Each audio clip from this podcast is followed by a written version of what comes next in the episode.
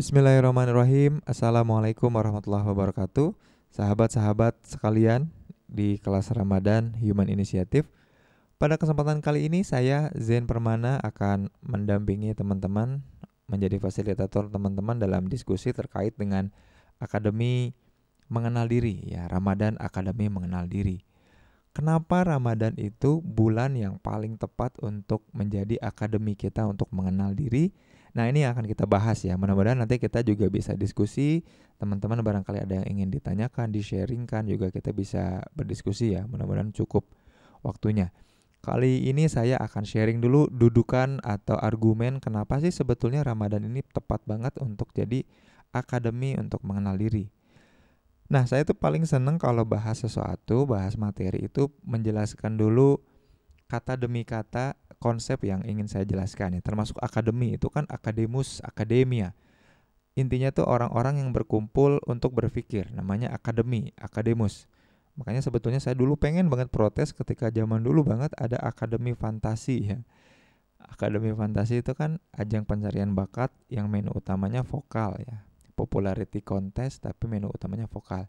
Itu kan nggak bikin kita berpikir sebetulnya atau nggak bikin orang-orang yang berkumpul itu berpikir tapi malah adu popularitas. Nah, akademi itu sebetulnya itu ya. Akademi itu tempat di mana orang-orang itu memang menempa dirinya untuk memikirkan sesuatu lebih lanjut. Akademi namanya, akademus atau akademia. Nah, bulan Ramadan ini memang pantas atau cocok gitu ya bulan akademi. Bukankah setiap bulan juga bisa untuk belajar? Kenapa sih khusus di bulan Ramadan nih. Apa yang khas dari bulan Ramadan? Nah, saya buka dulu dengan uh, ayat yang paling sering kita dengar ketika bulan Ramadan ya. A'udzubillahi minasyaitonirrajim. Ya ayyuhalladzina amanu kutiba alaikumusiyam kama kutiba alal ladzina min qablikum la'allakum tattaqun ya. Di awal-awal ayat ini aja udah sangat luar biasa, sangat keren Allah mengundang orang-orang yang beriman, memanggil orang-orang yang beriman ya ayyuhalladzina amanu. Nah, maksud ya ayyuhalladzina amanu ini bukan berarti yang dipanggil itu sudah beriman ya. Jadi saya dan mungkin teman-teman juga jangan GR dulu ya. Ketika Allah bilang ya ayyuhalladzina amanu, maksudnya itu memanggil orang-orang yang level keimanannya bervariasi dari mulai yang paling beriman sampai yang level keimanannya rendah gitu. Jadi Panggilan ini panggilan untuk ke semua level variasi orang yang beriman, termasuk kita, termasuk saya sebetulnya. Mungkin teman-teman imannya pada tinggi ya. Kalau saya kan agak tipis-tipis gitulah ya. Nah ini hikmahnya adalah Allah tuh manggil iman yang disamakan ke semua orang dengan variasi jenis iman. Yang pertama karena Allah menutup aib kita ya. Walaupun kita banyak dosa, tetap dipanggilnya ya ayuhaladina amanu, bukan ya ayuhannas tapi ya ayuhaladina amanu.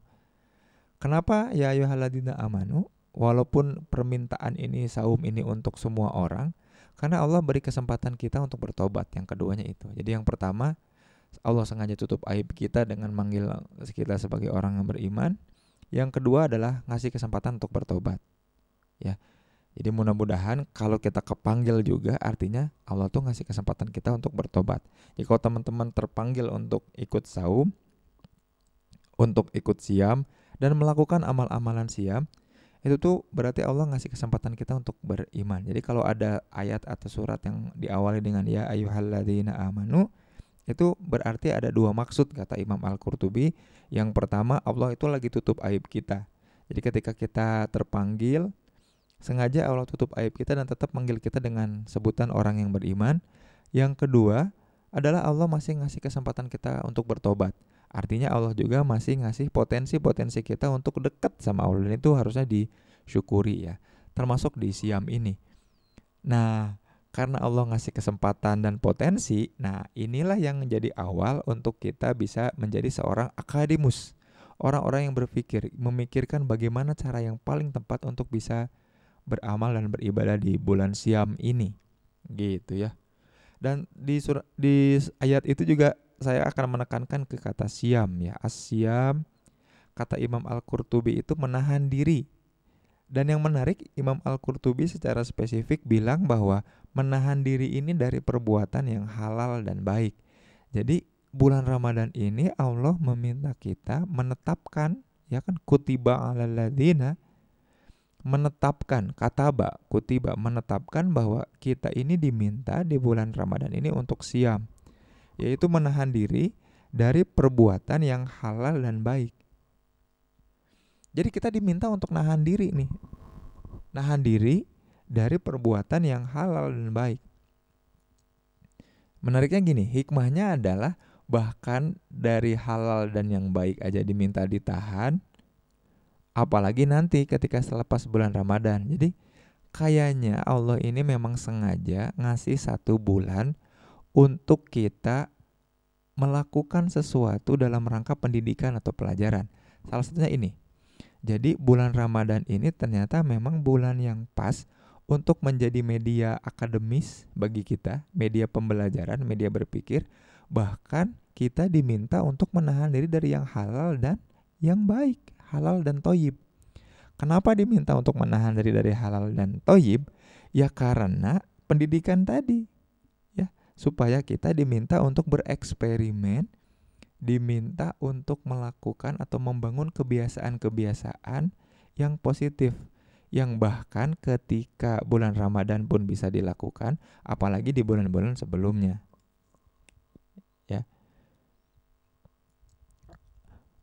Secara logis emang masuk akal nggak ya kok nahan diri dari ada yang halal dan yang baik itu bisa mendidik kita, mendewasakan kita. Kok segitunya banget gitu ya padahal ya pakai cara yang lain pendidikannya. Oh, justru ini hikmah utamanya. Jadi kalau teman-teman menyukai dan mempelajari psikologi, ada satu konsep di dalam psikologi yang digaung-gaungkan, yang dielu-elukan, yang dijadikan e, kompetensi utama bagi seseorang yang sehat mental. Dan ini jadi konsep puncaknya psikologi. Jadi orang yang punya kompetensi atau skill ini merupakan orang yang dianggap homeostatis, orang yang bisa well-being, yang bahagia, yang baik, yang keren. Yaitu konsep yang disebut dengan kontrol diri atau self control ya. Orang yang mampu mengontrol diri adalah orang yang baik, orang yang hebat, orang yang keren. Jadi manusia yang paripurna secara psikologis adalah manusia yang mampu untuk mengontrol dirinya. Nah, konsep ini dalam psikologi ini menjadi konsep yang masih abadi dan awet sampai sekarang, diakui sebagai salah satu kompetensi yang memang dikejar sama semua orang. Kompetensi ini adalah self control tadi ya, kontrol diri atau kalau dipakai teori kita kenal teorinya namanya di psikologi itu self control theory. Pencetusnya adalah Walter Mischel ya, Walter Mischel.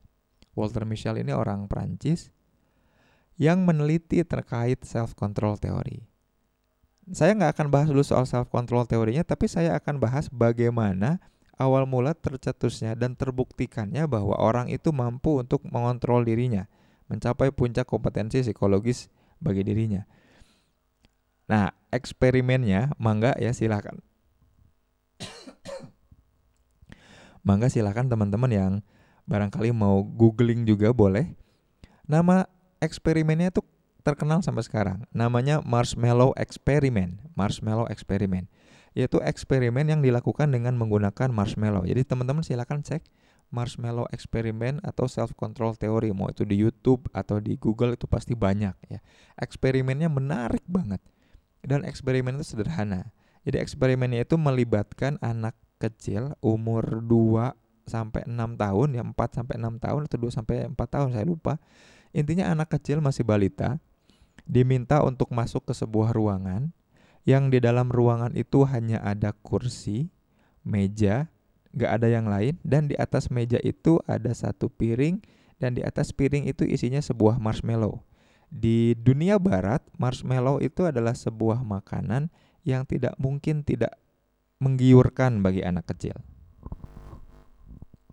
Jadi marshmallow itu sebuah makanan yang tidak mungkin tidak disukai oleh anak kecil. Maka makanan ini digunakan oleh eksperimen ini sebagai penggoda. Nah, penelitiannya nanti seperti apa? Eksperimennya seperti apa? Anak ini diminta duduk di kursi, ya, dan disebutkan oleh eksperimenter ke anak kecil itu, "Dek, ini marshmallownya buat kamu ya. Satu marshmallow ini buat kamu." Boleh kamu makan langsung, boleh juga enggak. Tapi, tapi ini ya, kalau kamu nggak makan marshmallownya selama beberapa waktu, ya sampai nanti saya balik lagi ke ruangan ini, maka nanti kamu akan dapat dua marshmallow. Jadi intinya kalau si anak kecil ini mau menahan diri selama beberapa saat, e, beberapa saat ini di beberapa literatur di beberapa jurnal disebutkan 15 menit ya, selama 10 sampai 15 menit, maka nanti dia akan mendapatkan marshmallow lagi satu. Ya, ini kan lumayan ya. Ini tantangan untuk menahan diri. Nah, jadi si anak kecil ini diminta untuk menahan diri selama beberapa saat. Kalau dia berhasil menahan diri nanti akan diberikan marshmallow ya. Anggap aja partisipannya ada 100 ya. Ternyata 50-nya itu berhasil menahan diri dan 50-nya nggak berhasil. Jadi 50 yang nggak berhasil itu ketika ditinggalkan oleh si eksperimenter, dia dimakan langsung si marshmallownya. Nah, sementara yang 50 lagi, setengahnya lagi, itu ketika si eksperimenternya pergi dari ruangan, dia berusaha sedemikian rupa gimana caranya untuk menahan diri untuk tidak makan marshmallow. Ini kalau teman-teman nonton YouTube-nya ya, eksperimen di YouTube-nya itu lucu loh. Ada anak kecil yang ngebalik badan nggak mau ngelihat marshmallow-nya. Ada yang pura-pura merem dan tidur. Ada yang marshmallow-nya diangkat dari piringnya, disimpan di meja, lalu piringnya dipakai untuk menutupi marshmallow-nya berbagai cara dilakukan. Ada juga yang malah uh, masuk ke dalam kolong meja ya supaya dia nggak ketemu sama marshmallownya. Berbagai upaya dilakukan untuk bisa menahan diri dan 50 orang ini sukses untuk menahan diri dan akhirnya dapat marshmallow tambahan ya. Nanti di teorinya itu disebutkan sebagai delay gratification. Jadi si marshmallow yang kedua itu yang tambahan itu disebut sebagai delay gratification ya, hadiah yang membuat orang willing atau mau untuk menahan diri. Nah, yang menarik itu bukan hasil penelitian di situnya. Yang menarik itu Walter Mischel ini melakukan penelitian di tahun 60-an untuk kemudian di tahun 70, 10 tahun kemudian dicek nih seperti apa keadaan anak-anak yang berhasil menahan diri dan anak-anak yang tidak berhasil. Ternyata ngaruh banget tuh anak-anak yang bisa menahan diri ketika marshmallow eksperimen ketika ditelusuri 10 tahun kemudian itu nilainya nilai akademisnya di sekolahnya jauh lebih baik secara signifikan dibanding anak-anak yang enggak bisa menahan dirinya. Ya yang langsung makan marshmallownya. Nah, bukan cuma 10 tahun kemudian. Jadi ini e, penelitiannya longitudinal ya, jangka panjang. Ini rajin banget Walter Mischel. Makanya penelitiannya diakui terus-menerus karena ternyata dari satu eksperimen kita bisa menjelaskan panjang. 10 tahun kemudiannya lagi ternyata diteliti, ditelusuri lagi orang-orang yang eh, apa namanya yang berhasil menahan diri itu ternyata sedang berada di kampus-kampus terkenal, kampus-kampus ternama atau sudah mulai mempunyai pekerjaan yang mapan dibandingkan dengan orang-orang yang tidak bisa menahan diri tadi yang makan duluan marshmallownya gitu itu yang 20 tahun kemudian 30 tahun kemudian, wah rajin banget ya Walter Mischel. Kalau nggak percaya teman-teman cek di Google-nya deh, cek di YouTube-nya. Ini memang penelitiannya ilmiah ya. 30 tahun kemudian dicek lagi ternyata orang-orang yang berhasil menahan diri ketika kecil itu ternyata mampu untuk apa namanya? mampu eh, mempunyai hubungan relasi atau pernikahan yang jauh lebih baik punya karir yang lebih baik dan lebih bagus dibandingkan orang yang tidak bisa menahan diri ketika kecilnya di marshmallow eksperimen ini. Dan ta 40 tahun kemudian juga masih diteliti tapi bukan sama Walter Mischel karena keburu meninggal kalau nggak salah digantikan oleh beberapa muridnya yang tertarik untuk melanjutkan self control teori ini. Gaetner dan Dovidio menemukan bahwa orang-orang ini tuh punya generasi penerus yang baik juga, punya level pengasuhan yang baik, menikah hanya sekali ya dibandingkan dengan orang-orang uh, yang tidak bisa menahan diri itu pernikahannya apa beberapa kali karena terlibat perceraian juga ya. Dan ini menarik ya artinya orang-orang yang punya kontrol diri ketika kecil dia memupuk atau punya kebiasaan bagus dalam menahan diri di masa-masa kehidupan selanjutnya. Jadi, kemampuan menahan diri ini memprediksi level kesuksesan dan kebahagiaan dalam kehidupan. Keren ya? Nah, ini makanya disebut sebagai kompetensi dasar yang harus dimiliki orang untuk bisa memaknai kehidupan, namanya self control.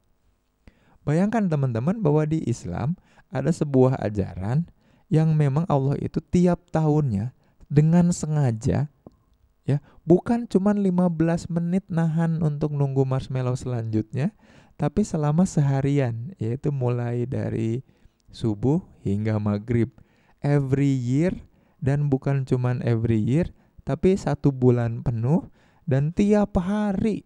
Wah kebayang ya.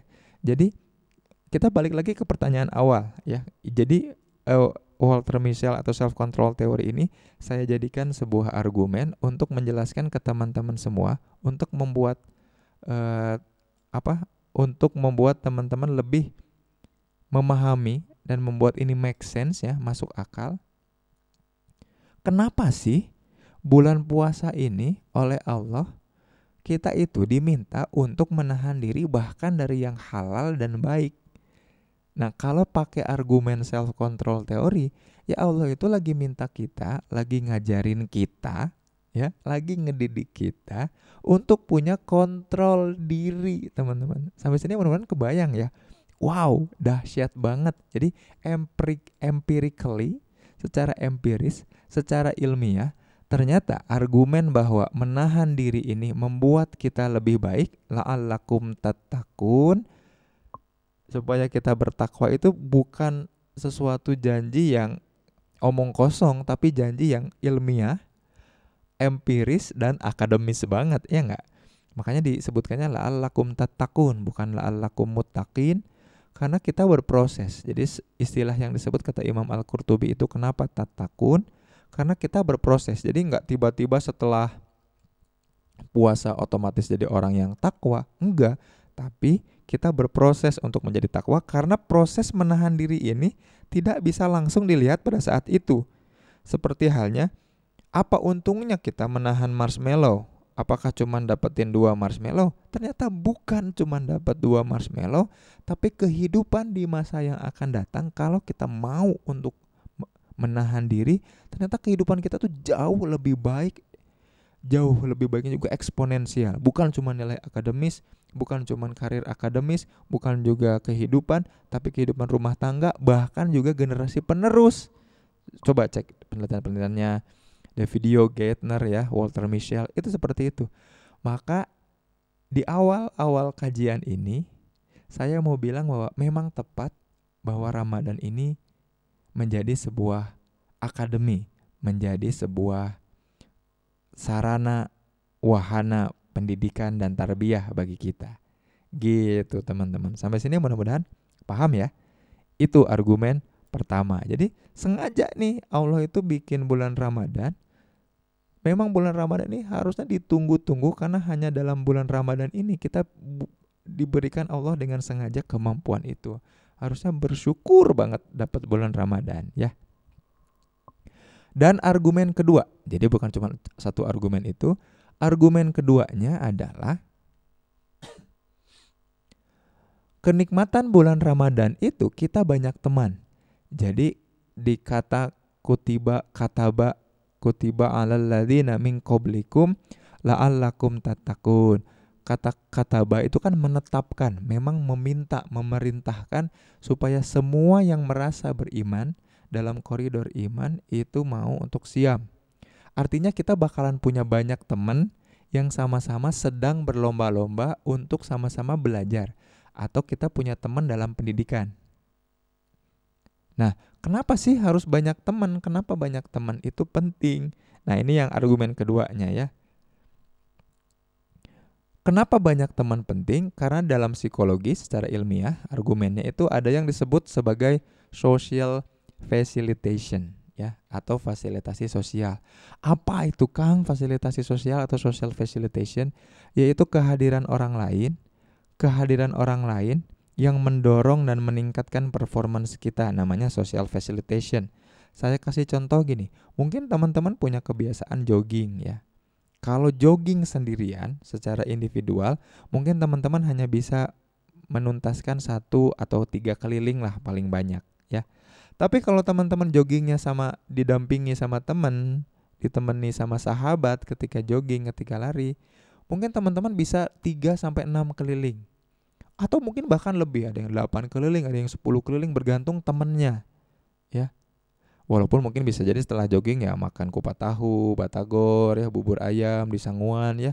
semua lengkap tapi ya nggak apa-apa tapi performance kita ketika lari jauh lari jauh lebih baik ketika bersama orang lain jadi when they are others ketika ada orang lain kita itu performance-nya meningkat nah dibanding bulan-bulan lain selain Ramadan bulan lain itu kita selalu ngerasa sendirian gak ada teman. Kalau sekarang bulan Ramadan itu explicitly secara kasat mata secara jelas secara nyata orang-orang lain pun sedang melakukan amal-amalan dan usaha yang sama.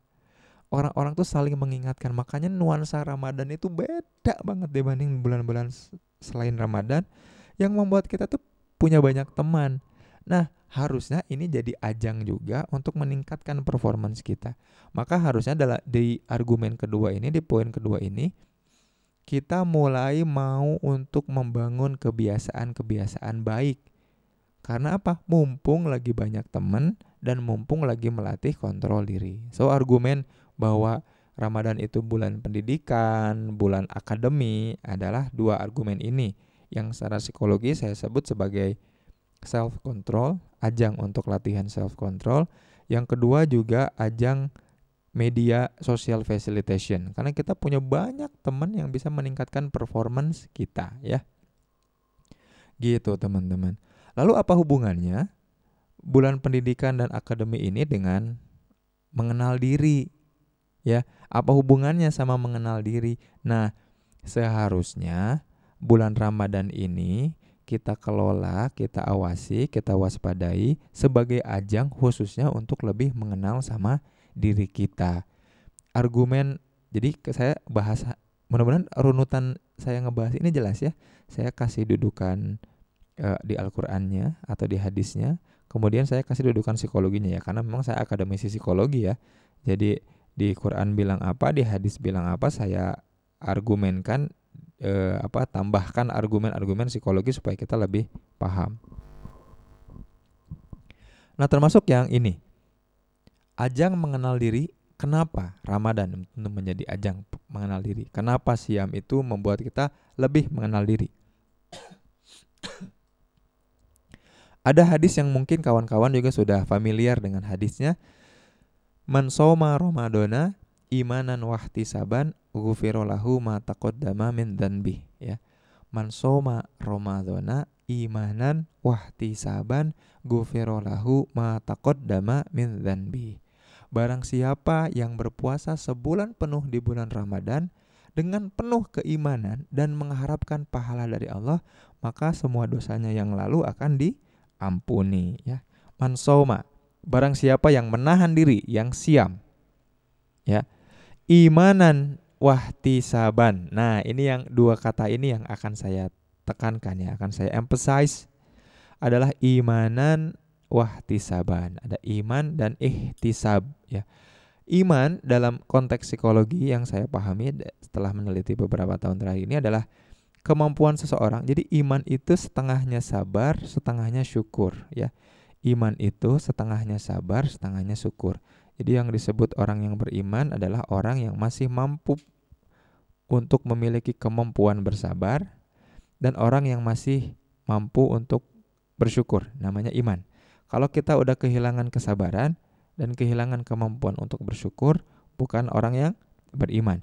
Bersabar itu artinya kemampuan untuk berpikir dan merespon secara positif, ber, bertindak dan merespon secara positif kejadian yang dialami.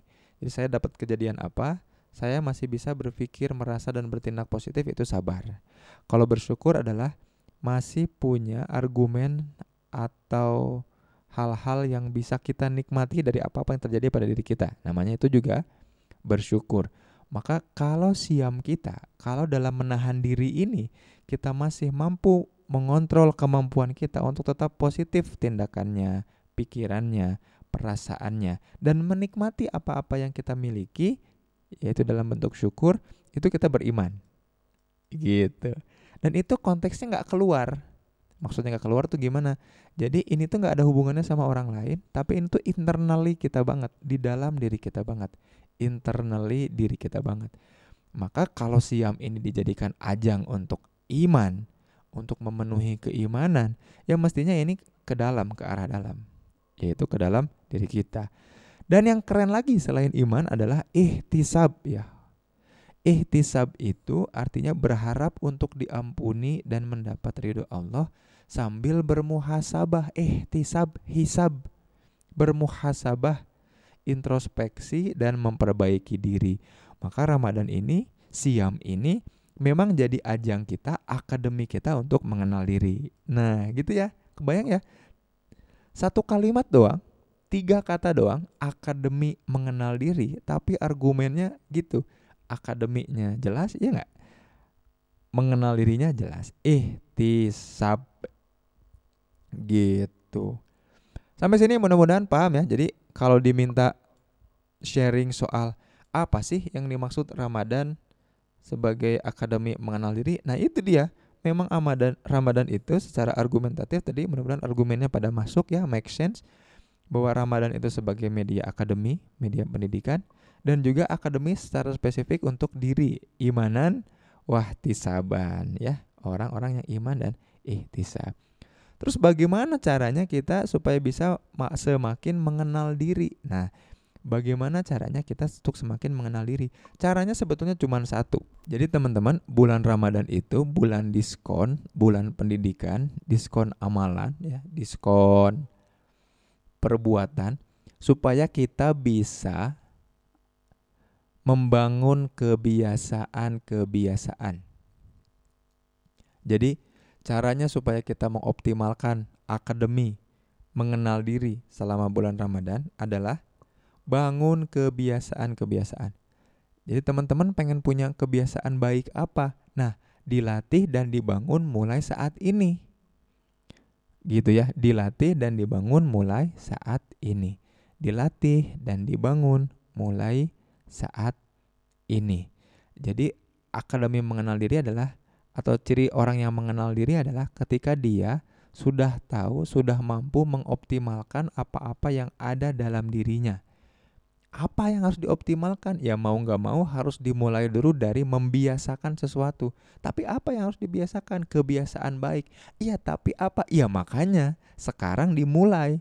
Teman-teman punya nggak kebiasaannya? Gitu ya. Jadi Ramadan ini ajang teman-teman bereksperimen. Yuk mau mulai kebiasaan apa saat ini? Ah aku mau mulai setiap beres sholat itu baca Quran satu ayat. Ya udah mulai bangun kebiasaan itu. Ah aku di bulan Ramadan ini mau tiap hari sit up sekali. Ya udah dimulai.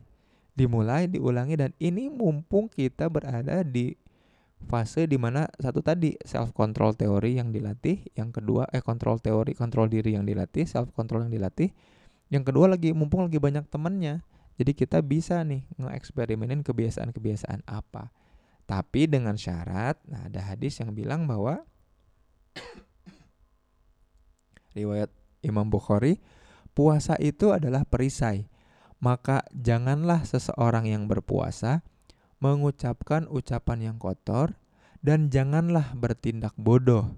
Dan jika ada orang yang sewenang-wenang atau merebut hak atau mencela kita, maka katakanlah, aku lagi saum gitu. Ya. Dan ini apa yang dimaksud dengan jangan mengucapkan kata-kata kotor tuh maksudnya wala yarfath dan wala yashub ya. Janganlah ngomong hal-hal yang tidak bermanfaat ya. Dan juga jangan menyakiti orang lain. Nah, dimulai dari itu dulu. Mulai membiasakan untuk menjaga lisan, menjaga omongan, menjaga kata-kata, kemudian menjaga perilaku. Jadi hikmah dari hadis itu adalah tiga. Yang pertama sebetulnya bertindaklah dengan ilmu. Jadi jangan sampai kita tidak bertindak itu tanpa ilmu, jangan sampai. Tapi bertindaklah dengan menggunakan ilmu. Maka bangun kebiasaan-kebiasaan yang punya dudukan. Dudukan apa ya? Dudukan keilmuan. Jangan sekedar ngerjain sesuatu tanpa ada dudukan dan argumen, ya. Satu itu. Yang kedua, jangan melakukan tindakan-tindakan yang menjauhkan dari Allah. Yang kira-kira nggak akan diridhoi sama Allah, tinggalkan Kang aku suka nonton drakor. Oke, makin dekat nggak dengan nonton drakor ini sama Allah misalkan? Iya, makin dekat kayak gimana? Jadi setiap kali aku nonton drakor itu pasti saya lebih banyak beristighfar dan uh, lebih banyak mengucapkan kalimat tauhid. Oh gitu, iya. Misalkan saya nonton The Word of the Married kan itu banyak perselingkuhan. Saya jadi sering istighfar. Oh gitu, itu makin mendekatkan sama Allah. Ya ya oke lanjutkan gitu. Kalau ternyata itu makin mendekatkan sama Allah. Tapi kalau enggak, artinya kita lagi melakukan tindakan-tindakan yang jauh dari Allah. Dan di bulan Ramadan ini, kebiasaan itu yang harus kita mulai membiasakan diri untuk makin mendekat. Gitu.